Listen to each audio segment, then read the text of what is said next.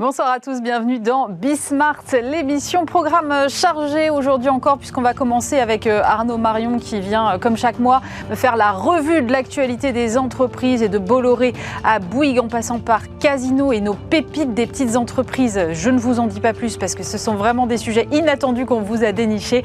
On a un vaste programme à défricher avec Arnaud dans quelques instants. On parlera médias avec euh, le rachat récent du Wouzou par Franck Papazian, le fondateur de Media On essaiera de comprendre qu'est-ce qui se cache encore euh, derrière cette marque emblématique aujourd'hui et quels sont ses projets pour le développer. Bismart Media, engagé aux côtés de l'entrepreneuriat euh, féminin, nous avons choisi cette année de soutenir euh, le concours Be a Boss qui s'adresse aux entrepreneurs femmes. On en parlera dans quelques instants avec le fondateur et puis on terminera cette émission en compagnie de deux cofondateurs d'un nouveau modèle d'agence de communication qui a choisi de pousser l'entrepreneuriat, d'accompagner les freelances dans leur révolution du travail.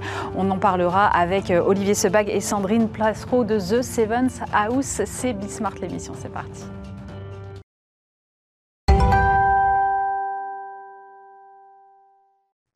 Et on commence euh, cette émission avec euh, notre tour d'horizon du mois des entreprises avec euh, Arnaud Marion. Bonjour. Bonjour Aurélie. Alors Arnaud, fondateur de l'Institut des hautes études en gestion de crise, on va commencer par un dossier qu'on suit toujours beaucoup ensemble, qui est le dossier Casino.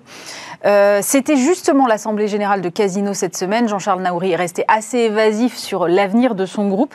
Or, il pourrait faire alliance avec le milliardaire tchèque Daniel Kretinsky, qui est actionnaire indirect de Bismarck via, le, via CMI Media, et où d'ailleurs, on ne sait pas très bien avec euh, Intermarché et Teract.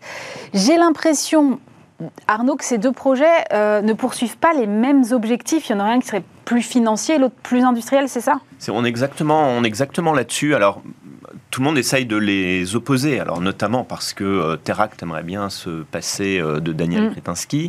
On a vu quand même que Intermarché est venu mettre un coin dans une brèche. Mm. Il s'est un peu invité et donc d'un côté, on a euh, Daniel Kretinsky qui dit mais le préalable, c'est de gérer la structure financière euh, de ce groupe puisque c'est 6 milliards de dettes. Et puis il est au capital depuis un moment déjà. Et il a 10% du capital. Il s'allie euh, avec Marc Ladret de la Charrière, qui en a 2,6%. Donc déjà, il est actionnaire, donc il a déjà en, tant que tel son mot à dire.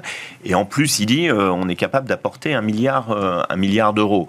C'est-à-dire de l'argent frais que Jean-Charles Naouri cherche quand même depuis mm. pas mal d'années. Il faut voir qu'aujourd'hui, euh, Casino ne vaut plus que 700 euh, millions euh, en bourse. Hein. Je regardais le cours juste avant de, rentrer.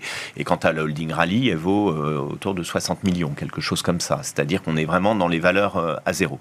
Et de l'autre côté, il y a Teract qui a un projet industriel très intéressant, mais qui cache en fait euh, une prise de contrôle. En fait, ce qui est en discussion aujourd'hui entre le trio euh, euh Zouari, Pigas, Niel, euh, c'est ni plus ni moins la date de la prise de contrôle.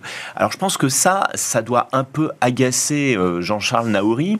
Donc on nous a dit que Daniel Kretinsky s'était invité et avait proposé et autres. Je pense que c'est pas pour déplaire à Jean-Charles Naouri parce qu'il vaut mieux avoir deux solutions qu'une avec le couteau sous la gorge. Et vous ne pensez pas qu'on pourrait les combiner, ces solutions? Logiquement, oui.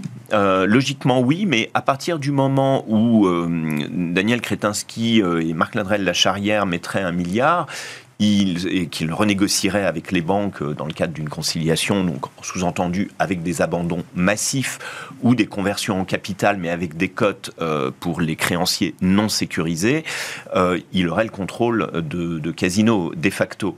Et euh, on voit bien que Teract, qui nous a mis en avant un projet de circuit court, un projet industriel qui a énormément de sens pour moi, on va y revenir, mm. eux, en fait, ils veulent le contrôle. D'ailleurs, Thierry Blandinière l'avait dit dans une émission il il y a deux mois à peu près, où finalement, du projet industriel, il a vite été sur euh, la prise de contrôle. Logiquement, c'était une prise de contrôle à trois ans, et là, ils veulent que ce soit une prise de contrôle à un an, et euh, un rôle de non exécutif pour Jean-Charles Naouri. Justement, je voudrais qu'on revienne sur ce, sur ce projet-là, l'alliance Casino Intermarché In Vivo via Teract. Euh, ça rebattrait effectivement complètement les cartes de la grande distribution française. Quels seraient selon vous les points forts de ce nouvel ensemble? Alors, c'est industriellement très très fort et très cohérent parce que d'abord, être en circuit court, c'est euh, bypasser et chuinter tous les intermédiaires. C'est 4 mm. à 5 points de marge. C'est donc. 4 à 5 points de marge C'est colossal. Ah oui. Voilà, donc il y a déjà un enjeu EBITDA, si on peut dire, colossal. Il y a un enjeu d'écoulement également, donc de rémunération des coopérateurs, des éleveurs, des industriels de l'agroalimentaire qui est énorme. Et l'arrivée euh, d'Intermarché, bon, on ne le sait pas, mais euh, Intermarché, ou on le sait peu, trop peu à mon avis, c'est la première euh, flotte de pêche en France.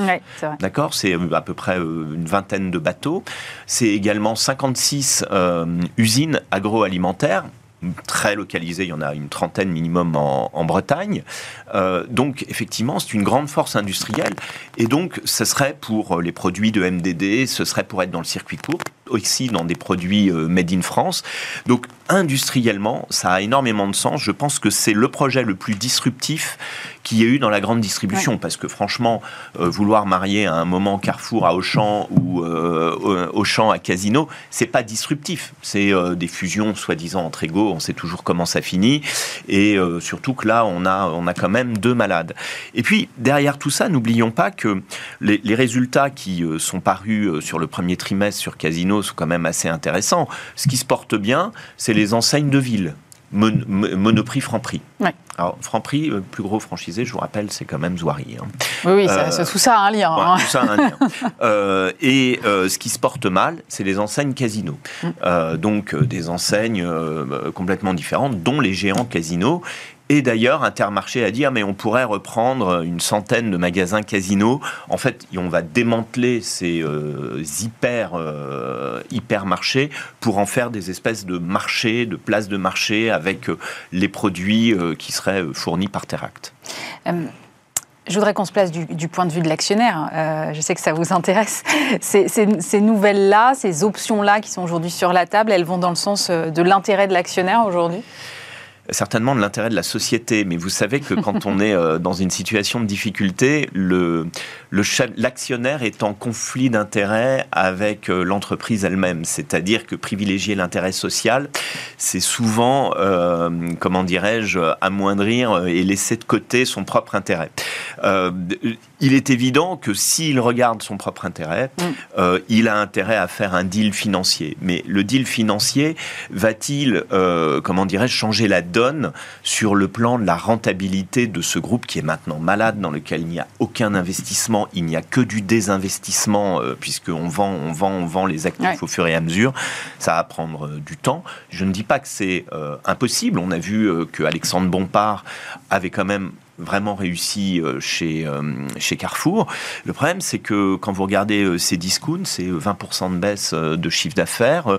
Il y a beaucoup de choses qui vont mal maintenant. À part Franprix et Monoprix, il y a beaucoup de choses qui vont mal. Même Naturalia est obligé de se repositionner et va s'éloigner du 100% bio. il est évident que si on regarde du point de vue de la société, l'intérêt de la société, c'est de se désendetter. Donc les deux solutions sont bonnes. Moi, je n'ai pas bien vu pour l'instant les solutions apportées de désendettement par Teract, qui n'apporteraient que 500 millions. Euh, et donc, euh, pour l'instant, ça se bat pas à armes égales. Après, euh, les créanciers, je dirais, on va rentrer, on est dans la nouvelle directive européenne qu'on est en train de tester avec Orpea, hein, qui est le premier dossier de grande ampleur, dont il faudra reparler parce qu'il y a encore beaucoup de procédures, mais on les avait annoncées dès le mois de novembre hein, et en, primeur un petit peu. on voit bien que là, les créanciers ont la main, notamment les créanciers sécurisés. Et donc, euh, comment va-t-on le mieux créer de la valeur? Moi, j'ai tendance à dire, alors je suis pas trop dans, pour le en même temps, mais alors pour le coup, euh, euh, en tout cas de façon séquentielle, ce serait intéressant d'abord de désendetter et ensuite de réfléchir à un projet industriel. Mais la question, c'est qui veut prendre le contrôle? Autre euh, sujet, euh, on va s'intéresser au, secteur automobile, puisqu'on a eu un podium très euh, surprenant en Europe au premier trimestre, puisqu'on a en tête des voitures les plus vendues. alors, la Tesla Model Y, 72 000 véhicules écoulés quasiment, et puis la Sandero, 60 000 véhicules vendus. C'est quand même un très grand écart en termes de positionnement, de prix, de tout. En C'est Dacia, ouais. Dacia et la Spring aussi, qui est en électrique. Alors effectivement, que euh, le premier quartile et le quatrième quartile de l'offre automobile hors euh, véhicules de très grand luxe, style Bentley ou Rolls ou Ferrari, euh, se retrouvent sur les deux marches du podium. C'est quand même effectivement une, une première. Et, et d'abord, ça confirme que le choix de Tesla sur l'électrique premium euh, avait été un, bon, euh, un bon choix, euh, effectivement. Ça montre l'engouement sur l'électrique. Bon, ça, ça ne, se, ça ne se dément pas. Et ça montre que bah, c'est pas Renault qui est sur le podium, loin de là, puisque le troisième c'est Volkswagen. C'est Dacia, c'est-à-dire quand même la filiale low cost. et donc c'est riche d'enseignements parce que finalement ça nous montre qu'on a les, les deux opposés en, termes, en termes de budget pour acheter une voiture puisque globalement, euh, euh, Dacia propose avec la Spring la voiture électrique la moins chère du marché, même moins chère que les, que les Chinois, autour de 20 000 euros, euh, alors que sur le modèle Y de Tesla, qui est, un, qui est un, SUV, on est effectivement beaucoup, beaucoup plus cher. On est à 40 000 et quelques, j'ai regardé. Maintenant, voilà. Mais parce que pourquoi Il faut être en dessous de 47 000 pour avoir le bonus écologique Absolument. de 5 000 euros, mais mais visiblement, il semblerait qu'on veuille un peu écarter Tesla de ce bah, bonus. Voilà, parce que J'ai cru comprendre. Qu'est-ce qu'on fait en France quand on veut euh, agir? On fait une petite loi. Et donc, euh, on va très, certainement changer les, dispositifs d'attribution des bonus écologiques en, intégrant, alors c'est peut-être pas trop tôt, une clause sur le développement durable, ce qui exclurait de facto tous les véhicules euh, qui sont faits à l'autre bout du monde. Mm. N'oublions pas que le, le plan anti-inflation des États-Unis, l'IRA, euh, ne concerne que les ah véhicules électriques construits aux États-Unis. Donc ce serait un peu une réponse normale. Donc ce serait une réponse euh, normale, mais d'ailleurs euh, Emmanuel Macron a dit que c'était une réponse à l'IRA. Bon, c'est vrai qu'il faut peut-être combattre les États-Unis avec les mêmes armes qu'ils utilisent, quoi. Autre euh, dossier, cette fois dans la construction, il y a Bouygues qui a annoncé cette semaine euh, vouloir financer les startups. Il lance un fonds d'investissement aux côtés euh, Partners, dont c'est le, le métier hein, pour financer des startups dans la construction. Arnaud, je me demandais finalement, est-ce que les, les, startups ont les grands groupes pardon, ont besoin des startups pour innover? Oh là oui. c'est ça en fait. Bah oui, oui, oui. Vous savez même, euh, ça fait bien longtemps que Coca-Cola à Atlanta euh, a décidé euh, de, d'avoir des intra-entrepreneurs, mais qui sont complètement indépendants et qui peuvent créer, je dirais, sans aucune lourdeur de, d'une entreprise. Et parce que c'est très compliqué de faire de la R&D et d'être très disruptif et innovant quand on est dans un cadre avec un plan, avec surtout quand les sociétés sont cotées. Mm c'est plus facile de le faire à l'extérieur et surtout de soutenir des initiatives euh, externes euh, avec des startups. Ce que je trouve très intéressant dans cet exemple, euh, c'est que Bouygues n'a pas décidé de le faire en interne, c'est-à-dire il n'a pas fait du corporate venture, comme on dit, il a décidé de s'associer à un spécialiste, à une société de gestion, hein, c'est celle de Jean-Charles Chamboredon, hein, qui est un des cofondateurs, bien évidemment, bien connu dans la, dans la tech, et il va prendre la société de référence en disant il faut pouvoir m'aider à incuber. Alors parce que ça va aller euh, de l'amorçage jusqu'aux séries euh, A et B, hein, donc en gros 500 000 à, 5 millions d'euros. Donc on est vraiment dans le lancement.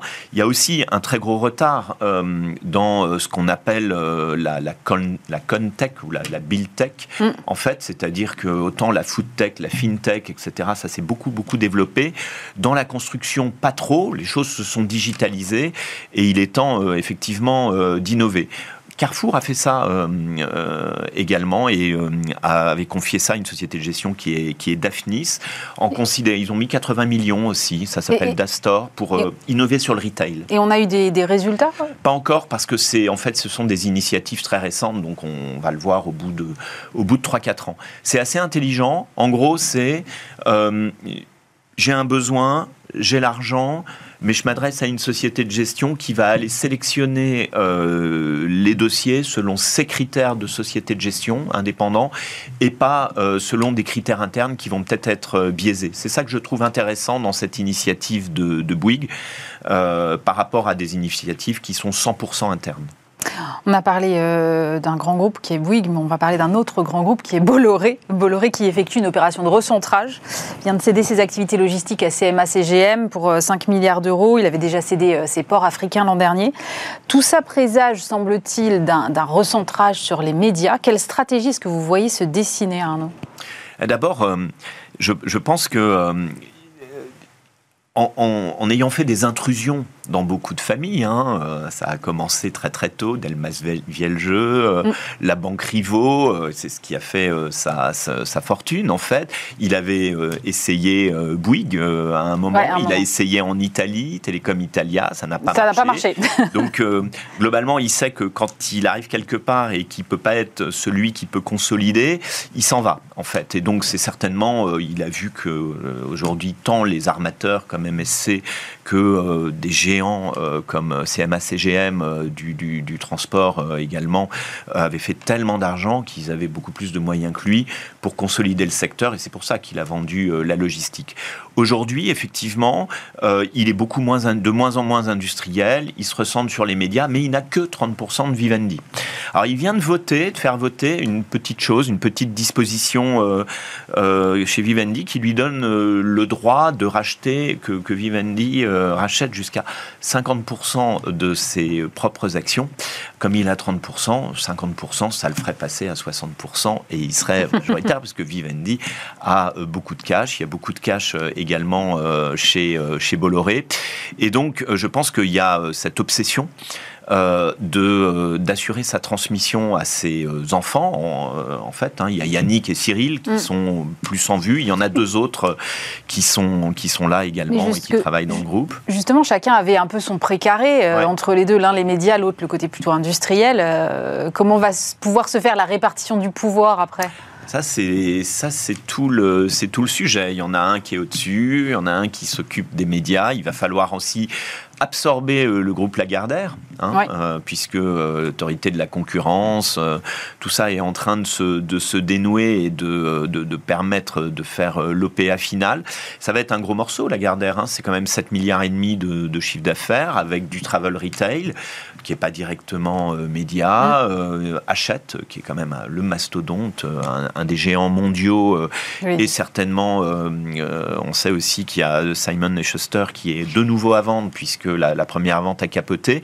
Donc, qui va vouloir l'acheter entre Editis, repris par Daniel Kretinsky, là encore, et, euh, et, Hachette, on verra. Je pense qu'il y a l'obsession de euh, Vincent Bolloré de réussir sa transmission et de faire en sorte que personne ne vienne chez lui parce qu'il a vu qu'il y avait aussi des gens qui avaient les moyens. Euh, on le voit bien avec le trio euh, Niel, Pigas, Zouari. Euh, donc on peut penser à Xavier Niel, on peut penser à Daniel Kretinsky, on peut penser à ces, des nouvelles formes dans le capitalisme français. Et on n'a pas parlé du patron de CMA-CGM également. Et du patron de CMA-CGM qui a engrangé deux années de profit record avec à peu près 40 milliards d'euros, quasiment sans impôt d'ailleurs, mm. puisqu'ils ont un dispositif dérogatoire hein, sur le tonnage. Et donc, du coup, effectivement, euh, je pense qu'il va vouloir absolument euh, se relever, prendre le contrôle euh, de Vivendi. C'est le scénario le, plus, le plus probable. On va terminer avec notre série de pépites des entreprises que vous avez dénichées pour moi. D'abord, une entreprise qui recrute ses salariés à l'occasion d'une séance de rugby. Alors j'ai vu beaucoup de choses dans le recrutement, j'ai vu dans les jeux vidéo, mais sur un terrain de rugby, j'avais pas, j'avais pas vu ça encore. Oui, mais la, la beauté de la chose, la société euh, Emio, euh, je crois, et qui est à Lillebonne, euh, donc dans l'heure, il me semble. Voilà, c'est ça. voilà, on est du côté de, on n'est pas loin de du Havre, un petit peu dans les terres. c'est un recrutement sans CV et euh, avec un match de rugby parce que euh, on est sur c'est une société qui fait euh, de l'isolation par l'extérieur, c'est une société de d'échafaudage et autres. Alors faut pas avoir le vertige, faut respecter des règles très précises, des règles de sécurité et mm. tout, et que l'esprit du rugby c'est ça. Hein, Donc on va chercher plus à analyser les soft skills finalement. Exactement, c'est basé sur les soft skills, c'est pas basé sur le CV et c'est basé sur les compétences sur le terrain avec quand même pour une petite entreprise comme ça, un test de réalité virtuelle à la fin pour voir si vous n'avez pas le, vertige quand même. C'est assez intéressant. Et moi j'ai trouvé que c'était très intéressant parce qu'en France, on a trop tendance à se fier à un CV et pas euh, suffisamment finalement à des compétences naturelles, à des soft skills euh, et à des, de ce qui est inné euh, et à des appétences chez l'individu. Et donc, effectivement, 18 personnes se sont présentées. Il y avait besoin de 10 recrutements. Parfait. Euh, Snoop Dogg fait la promo de Ledger. Alors là, c'est un énorme coup de pub pour notre entreprise tricolore, qui est spécialisée, on va le rappeler, du stockage de crypto-monnaies.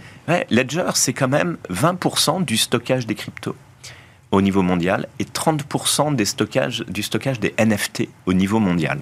Donc euh, c'est cette petite clé euh, que l'on a sur soi, ce qui évite de se faire hacker mm, mm, mm. ordinateur parce que c'est pour se protéger. effectivement, une photo de Twitter avec Snoop Dogg avec une clé bien sûr customisée en or et diamant. Tant qu'à faire. Euh, on ne sait pas combien elle a coûté ou si euh, c'était le, un échange, un échange marchandise. quoi qu'il en soit, vous l'avez vu, ça vous a pas échappé cette semaine. Ledger a levé 100 millions d'euros. C'est ça. En maintenant sa valo, 1 milliard 3 dans l'univers des cryptos. En ce moment, c'est pas mal. un exploit énorme parce que beaucoup de licornes ne sont plus forcément des licornes, mm. ont vu leur, euh, leur baisser. Euh, donc effectivement, c'est assez euh, disruptif. Snoop Dogg, c'est quand même 20 millions de, de, followers sur les Instagram, Twitter et ce genre de choses. Et puis on va terminer avec quelque chose de très euh, insolite, j'ai envie de dire. Des moines qui sont victimes de leur succès, des moines français victimes de leur succès aux États-Unis. Euh, c'est la liqueur de moine isérois qui visiblement se vend très bien. Mais euh, c'est pas pour autant que les moines vont augmenter leur production, c'est ça? Voilà, c'est la fameuse chartreuse, vous savez, cette bouteille euh, un peu verte, et euh, qui est fait effectivement dans, dans l'Isère. Et ce qui se passe, c'est que les, les barmen aux États-Unis, avant le, Covid, s'étaient entichés de cette liqueur qui est faite à base d'herbe, pour tout un tas de, saveurs. Puis le Covid arrive, tout le monde s'attendait à ce que les ventes s'effondrent, pas du tout, les particuliers s'y sont mis. Ah Alors, ça paraît, ça, ça, ça paraît marrant ça paraît improbable, oui. 30 millions de chiffre d'affaires. 30 millions de chiffre d'affaires 70 ah personnes. Trois moines qui s'occupent du mou, de la distillerie euh, et autres. À trois, ça fait 10 millions chacun, c'est bien. Et c'est 1 600 000 bouteilles écoulées, dont 50% à l'export. C'est quand même juste un exploit de dingue. C'est ahurissant. Voilà, pour un alcool qui n'est quand même pas très très euh, ça reste diffusé, quoi. Ça reste très confidentiel. C'est pas la chose à laquelle on pense euh, quand on veut boire un quand on veut boire un verre, en tout cas. Euh, mais en tout cas, c'est très apprécié par les, les barmen. et c'est très marrant parce que finalement, euh, ça, on peut le prendre avec un petit clin d'œil, quoi. Les moines qui sont partisans de la décroissance. En fait, ça va plus loin que ça. C'est que avant le Covid, ils avaient imaginé faire déjà une deuxième usine. Et ils se sont rendus compte que finalement, c'était déjà très compliqué de recueillir des herbes parce qu'ils mm. recueillent eux-mêmes leurs herbes raréfaction avec un peu les, changements climatiques. Et donc ils ont dit que ce serait euh, aller contre euh, l'environnement que de vouloir euh, surproduire et que de toute façon la production actuelle, 30 millions d'euros rappelons-le, leur permet à leur ordre de se maintenir. Et à la place, qu'est-ce qu'ils font? Ils ont décidé d'essaimer dans les monastères de leur ordre, hein, ce sont les mmh. chartreux, et dans le Var et ailleurs, et ils leur ont appris à cultiver des herbes à les récolter pour se tourner et se diversifier vers l'herboristerie. Voilà, je trouvais que c'était assez savoureux euh, de parler, mais il y a tout un business euh, monastique euh, qui existe, qui est très, intéressant, très intéressant, qui est assez caché, en fait, enfin qui est discret en tout cas, qui n'apparaît pas, mais on aura au moins appris quelque chose aujourd'hui. Merci beaucoup en tout cas de m'avoir alerté sur ce sujet très inattendu. Merci Arnaud Marion, fondateur de l'Institut des hautes études en gestion de crise. On se retrouve bien sûr le mois prochain, Arnaud. Merci Aurélie.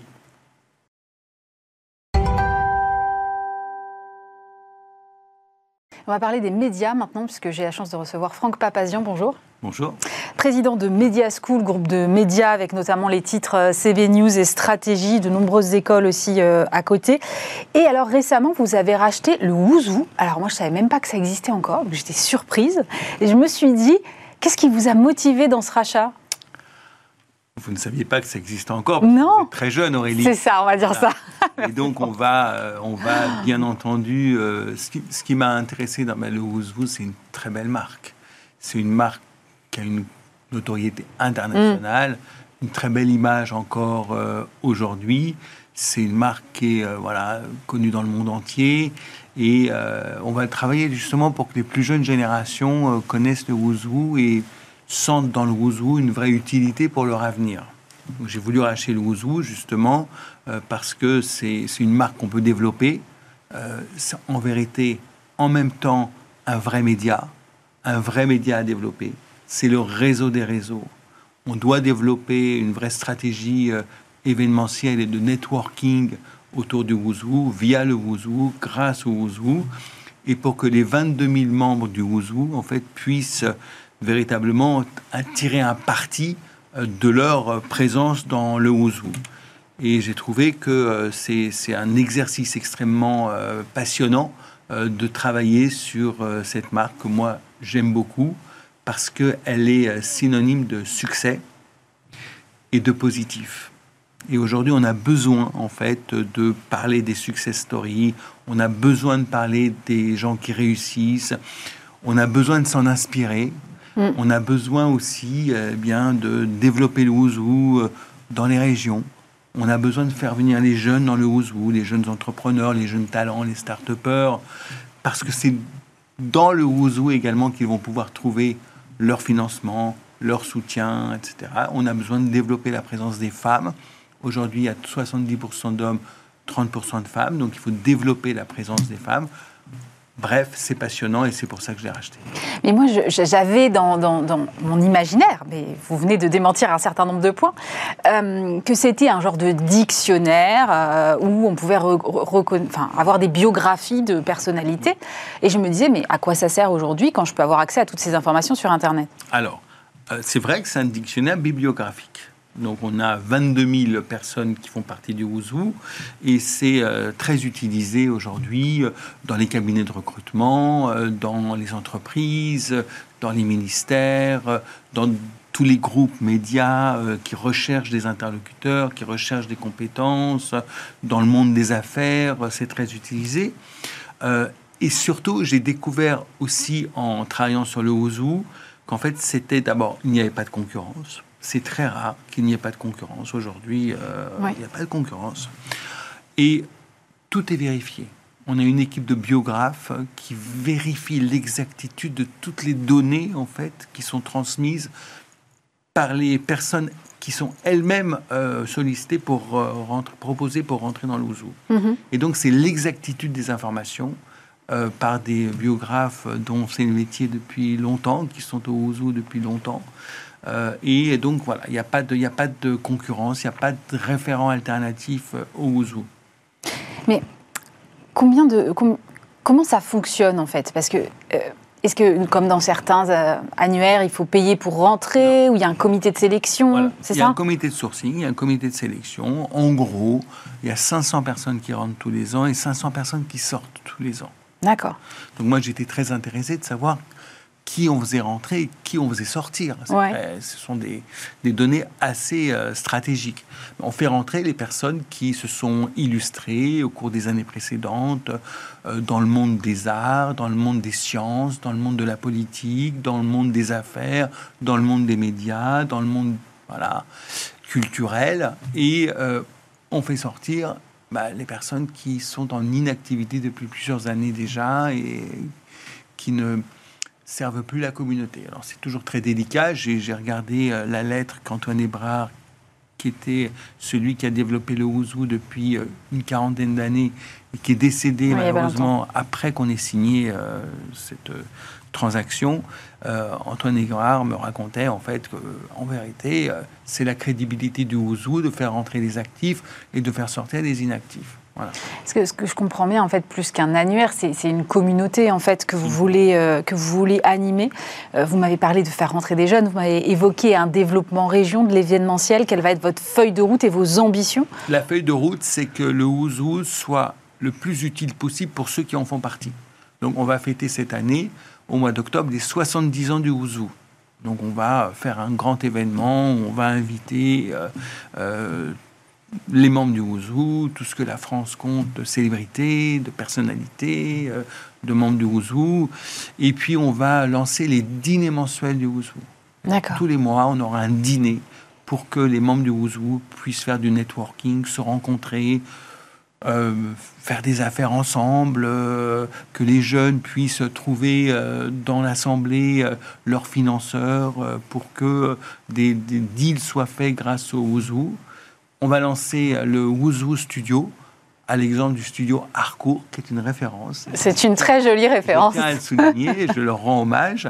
Donc, on va lancer le Wuzu Studio avec euh, des photographies signatures de référence euh, euh, pour le Wuzu.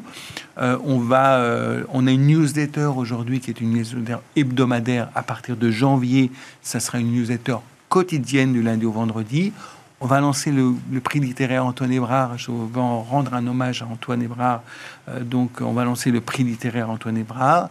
On va lancer les Ouzou d'or. On va récompenser euh, les 12, 15, 20 personnalités de l'année, hommes, femmes, jeunes, euh, qui se sont illustrés durant l'année. Bref, on va multiplier toutes les occasions pour réveiller le Ouzou. Antoine Hébrard m'avait dit Franck, moi j'ai 77 ans vous êtes un peu plus jeune que moi, réveillez-moi cette belle endormie. Ben, on va réveiller la belle endormie. Quel sera le business model? Euh, Aujourd'hui, on ne paye pas pour entrer dans le Ouzou. Donc on est proposé, on est, on est contacté.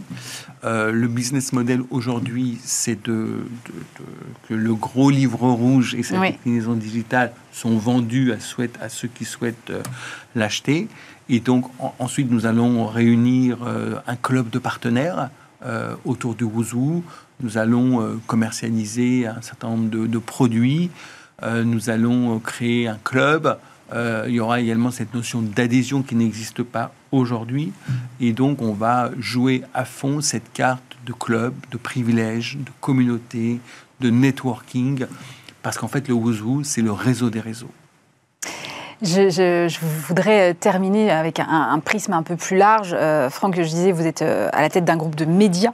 Vous avez entre autres, je disais, Stratégie ou, CB News, qui sont des références dans leur domaine que je lis régulièrement, que j'adore.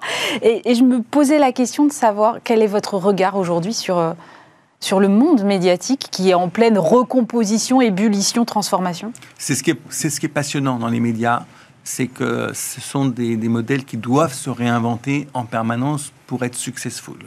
Donc aujourd'hui, on a vraiment la, donnée euh, digitale qui est une opportunité en réalité. On l'a vécu, on l'a perçu à un moment donné comme une menace, mais c'est une opportunité parce qu'elle est pourvoyeur d'audience en fait. C'est génératrice d'audience.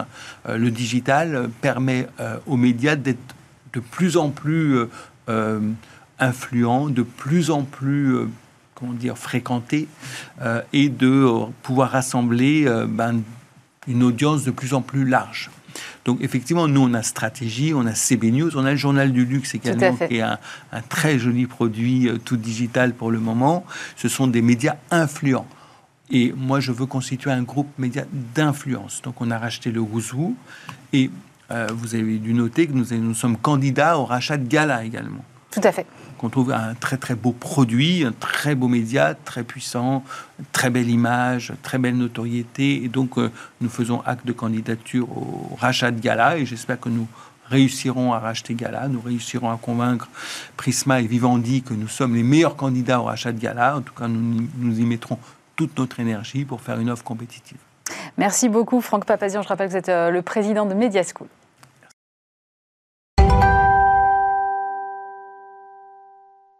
Et vous savez que Bismarck soutient l'entrepreneuriat sous toutes ses formes et qu'on est euh, particulièrement euh, investi auprès des femmes entrepreneurs. C'est pour ça que j'ai euh, choisi d'inviter aujourd'hui Laurent Zagaroli. Bonjour. Bonjour. Vous êtes le fondateur de Be a Boss, dont Bismarck est partenaire pour la première année.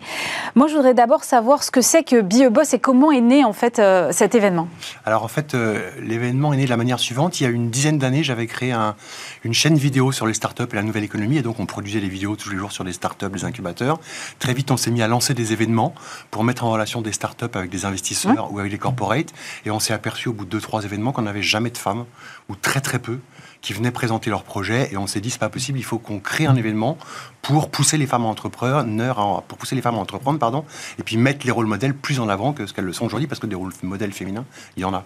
D'accord. Alors du coup, euh, si je comprends bien, euh, l'idée a fait son chemin, vous avez monté cet événement et aujourd'hui on en est où? Est-ce que vous constatez voilà, davantage d'appétence? Alors euh, quand on a créé l'événement, la première année, une étape à Paris. La deuxième année, on a fait quatre étapes en région et une étape à Paris. Aujourd'hui, en 2023, on va faire dix étapes. Ouais. 9 en métropole, une aux Antilles-Guyane, et puis on a toujours une journée de clôture à Paris. Euh, ce qu'on voit, c'est qu'on a euh, a de plus en plus de dossiers de candidature parce que sur chaque étape, il y a des femmes qui viennent présenter leur projet en dehors de celles qui viennent assister à la journée. On a de plus en plus de dossiers de candidature et des dossiers de candidature qui sont euh, d'un niveau de plus en plus élevé. Euh, sur des sujets très divers et variés avec beaucoup de recherche et développement. Euh, donc la, la qualité des dossiers s'est améliorée, la quantité des dossiers s'est améliorée, le nombre de participants s'est amélioré aussi. Et puis une des particularités de l'événement aussi, c'est que on veut pas en faire un événement parisien qui vient s'installer en région. Donc on associe sur chacune des régions une trentaine d'acteurs locaux ou régionaux de l'écosystème entrepreneurial, donc école, incubateur, accélérateur, réseau de femmes, réseau d'entrepreneurs, région, métropole, euh, réseau, réseau Initiative France, etc. Et ces gens-là, ils nous aident à faire de la communication locale et puis à, faire en sorte qu'on ait de plus en plus de candidates et de participantes. Et ce nombre de partenaires, on a 160 aujourd'hui sur le territoire, et de plus en plus nombreux, ce qui, prouve, j'espère, que l'événement euh, intéresse de plus en plus également les régions. Quels sont les, objectifs euh, pour, les, pour vous et puis pour les femmes qui viennent candidater Alors, les, les, objectifs, ils sont multiples. D'abord, susciter des vocations entrepreneuriales chez les jeunes femmes pour celles qui ne sont pas encore entrepreneurs Hein, parce mm. que dans, les participantes, on va avoir un peu d'étudiantes, un gros tiers de porteuses de projets, un peu de, femmes salariées qui se posent la question de passer le cap de mm. l'entrepreneuriat et un gros tiers de, déjà entrepreneurs. Donc premier objectif, susciter les vocations entrepreneuriales chez les jeunes femmes. Euh, ensuite, booster leur énergie et leur ambition. Euh, les aider à lever les freins qu'elles peuvent avoir parfois, notamment à travers le témoignage de femmes qu'on organise euh, dans chaque région, et puis détecter les pépites de demain portées par des femmes à travers le concours que l'on organise au niveau national. Est-ce qu'il est encore temps de s'inscrire pour celles qui voudraient candidater Il est encore temps de s'inscrire pour les étapes de Marseille, euh, donc région sud, Orléans, région centre-val de Loire, et Lille et Strasbourg quel est le, calendrier là? Alors Marseille, les candidatures vont se clôturer euh, d'ici une semaine. Mmh. Euh, et l'étape aura lieu euh, le 15 juin. Orléans 23 juin, les Antilles 29 juin. Et ensuite on est Lille-Strasbourg 6-7 septembre et notre journée de clôture à Paris 21 septembre. Combien de femmes vous récompensez là chaque année? Alors, on, reçoit à peu près 800 dossiers de candidature. Cette année, on est à 800 dossiers de candidature, ce qui est un record un record, voilà. On en sélectionne, le jury, euh, les jurys locaux en sélectionnent 7 par euh, région qui viennent pitcher le jour de l'événement. Et à l'issue des pitchs, le jury sélectionne deux finalistes par région. Donc comme on fait 10 finalistes, euh, 10, régions, on se retrouve avec 20 finalistes euh, sur la journée de clôture. Et là, le jury parisien sélectionne trois lauréates, qui sont toutes les trois lauréates. Il n'y a pas un premier prix, un deuxième prix, un troisième prix. Donc trois par an. Donc on en est à, une trentaine depuis le début de l'année, depuis le début de l'événement. Et en tout cas, on aura le plaisir de découvrir certains de ces profils euh, sur Bismart grâce à ce partenariat. Et euh, nous aussi, comme ça, on contribuera à mettre en avant ces femmes entrepreneurs. Merci beaucoup, Laurent Zagaroli. Je rappelle que vous êtes le fondateur de BioBoss. Et pour celles d'Orléans et de Marseille notamment, foncez vous inscrire si ce n'est pas encore fait. Mm.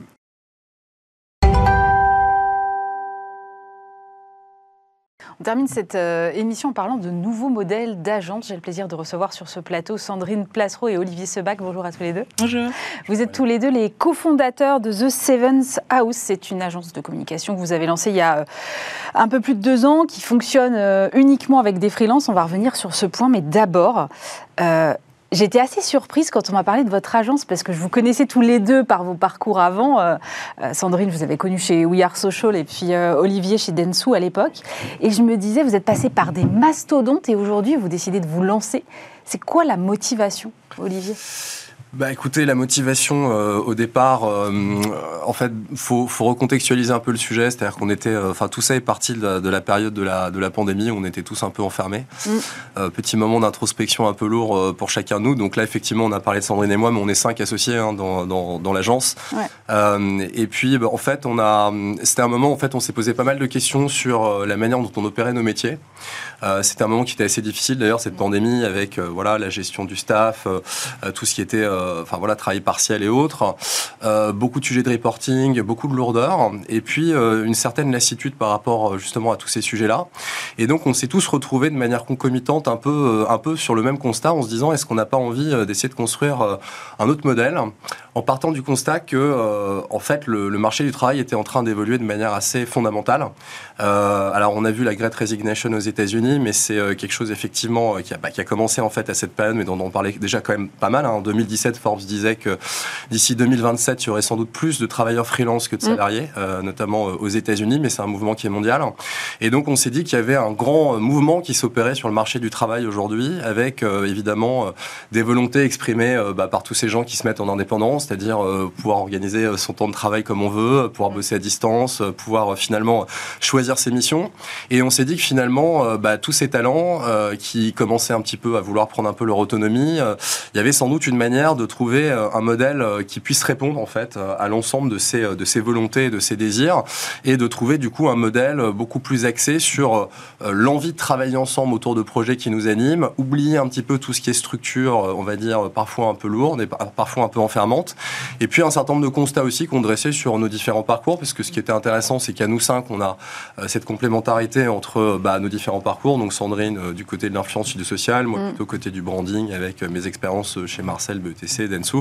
Euh, Edouard et Thomas donc côté e-commerce, et puis Mathieu qui était qui était chez Full Six. Donc on avait cette complémentarité déjà au départ, et on s'est dit finalement est-ce qu'on pourrait pas trouver une manière de travailler et de relier les gens et un collectif de gens indépendants autour de projets sur lesquels ils ont véritablement envie de s'engager et qui nous permet nous aussi de composer des équipes de manière totalement ouverte euh, en fonction des besoins des différents briefs qu'on va être amené euh, à traiter.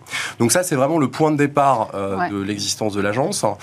On a commencé à travailler en fait sur des petites missions euh, ensemble et puis est arrivé un gros sujet euh, qui est euh, Système U, qui a un peu été le, on va dire le, démarrage de la grande aventure pour nous qu'on a gagné après un pitch assez assez lourd. Et puis bah, on a commencé à tester notre modèle justement autour des free et c'est là qu'on a commencé à se poser un certain nombre de questions qu'on abordera sans doute après. Ouais, Sandrine, moi je voudrais savoir comment on constitue cette cette communauté de freelance parce que c'est bien beau de se dire ok je vais je vais travailler que avec des free mais comment vous les comment vous les choisissez comment, vous faites votre recrutement?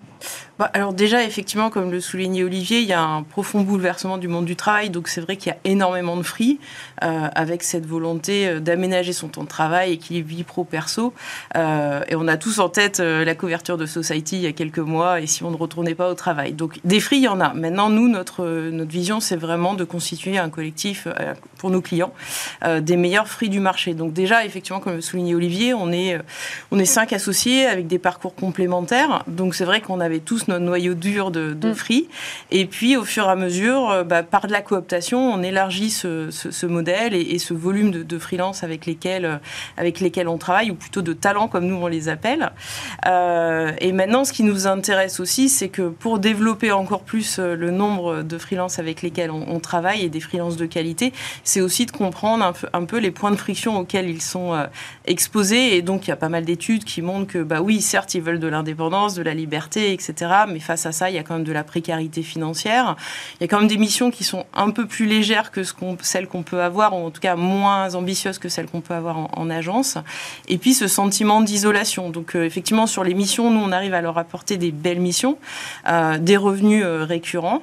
Et puis l'isolation, on a des, on a des, locaux, on anime notre communauté de freelance, et, voilà. C'est comme ça qu'on la fait grandir et qu'on l'anime au quotidien.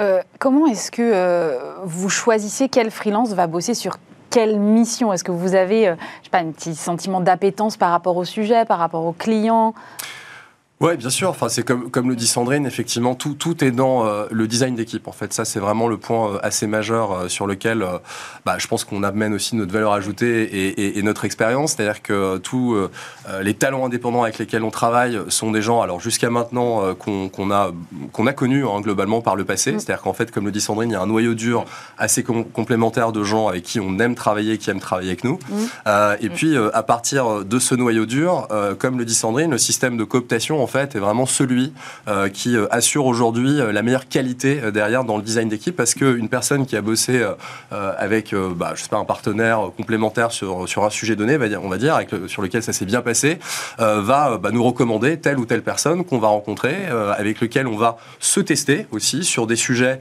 qui sont en cours, pas nécessairement sur des appels d'offres, mais sur des sujets en cours, ou sur des sujets qu'on développe aussi nous en interne, parce qu'au-delà de l'activité euh, euh, côté euh, client, enfin, si j'ose dire, d'agence, mm. on a aussi la volonté d'aller développer, nous, des projets d'innovation. Donc là, on en a un en cours assez important, et donc on essaye autant que faire se peut, par la cooptation d'abord et ensuite par, on va dire, le fait de pouvoir se tester autour d'un projet concret, voir un petit peu bah, comment ça fonctionne, non seulement sur les hard skills évidemment, mais aussi sur les soft skills, qui est un élément fondamental évidemment de notre modèle, puisque il faut que les gens s'entendent ensemble, que les interactions soient positives, et donc bah, ça fonctionne la plupart du temps. Il peut y avoir des incompatibilités aussi, et de, ce fait, bah, nous on est là pour piloter un peu tout ça, et essayer de faire en sorte que ça fonctionne le mieux possible.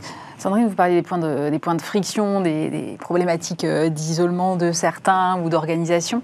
Euh, moi, je me posais la question aussi de, la signature de l'agence, parce qu'il y a des campagnes qu'on peut reconnaître euh, juste en les voyant, parce qu'on sait que voilà, c'est telle agence qui l'a signé. Quand on travaille avec des talents mm. qui sont complètement indépendants, est-ce qu'on peut garder cette patte? Et puis ensuite, deuxième question, est-ce que vous arrivez à avoir une certaine culture d'entreprise mm. aujourd'hui? Bah, Je pense que sur la patte créative, nous, c'est pas tant notre sujet, nous, enfin, voilà, nous, ce qui nous importe aujourd'hui, c'est de résoudre les, problématiques de nos clients. Euh, et euh, cette problématique, elle peut passer par des gens euh, divers et variés. Et effectivement, c'est notre modèle, c'est d'aller choisir, bah, effectivement, d'avoir un, pool de, de, enfin un vivier, pardon, de, talents, talent, enfin de, de, gens talentueux, on va dire, mais aussi d'aller identifier des expertises et des appétences. Voilà, effectivement, quand on est sur un sujet, on va dire automobile, autant travailler avec des gens qui sont passionnés d'automobile. Euh, c'est très bien d'avoir une expertise, on va dire, hard skill dans le métier, mais autant aller chercher des, euh, des gens sur, euh, sur, par rapport à, leur passion point.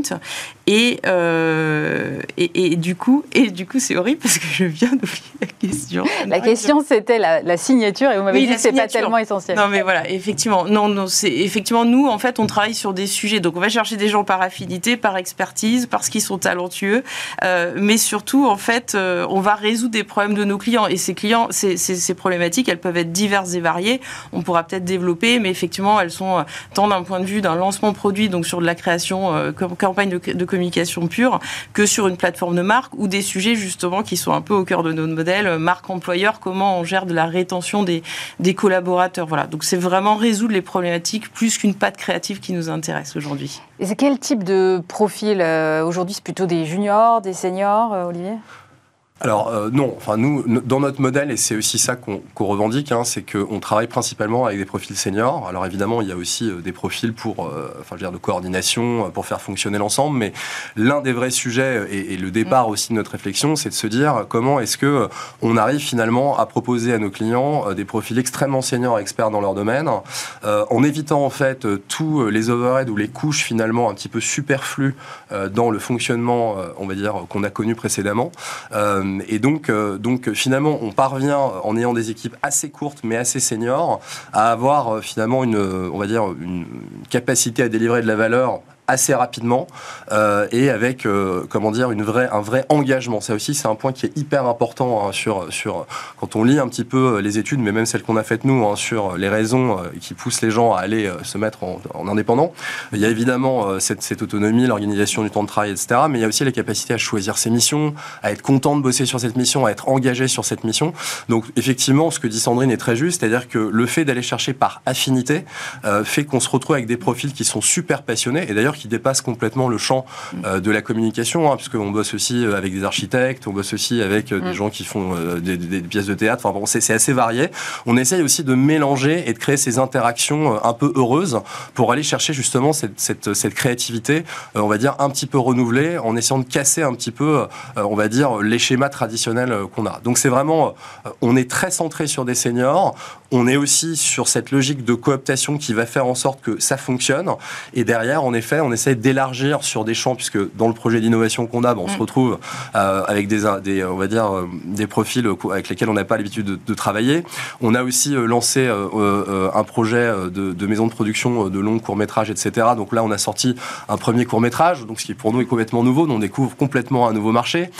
et puis, on, on, essaye de faire en sorte aussi d'intéresser notre communauté au projet qu'on essaie de développer nous-mêmes, voire même de développer des projets qui viennent de notre communauté. Donc une partie euh, de euh, nos profits sont réinvestis en fait aussi euh, autour des projets de certains freelances ou de choses qu'on trouve intéressantes à développer à leur côté en faisant participer cette communauté senior autour de ces projets.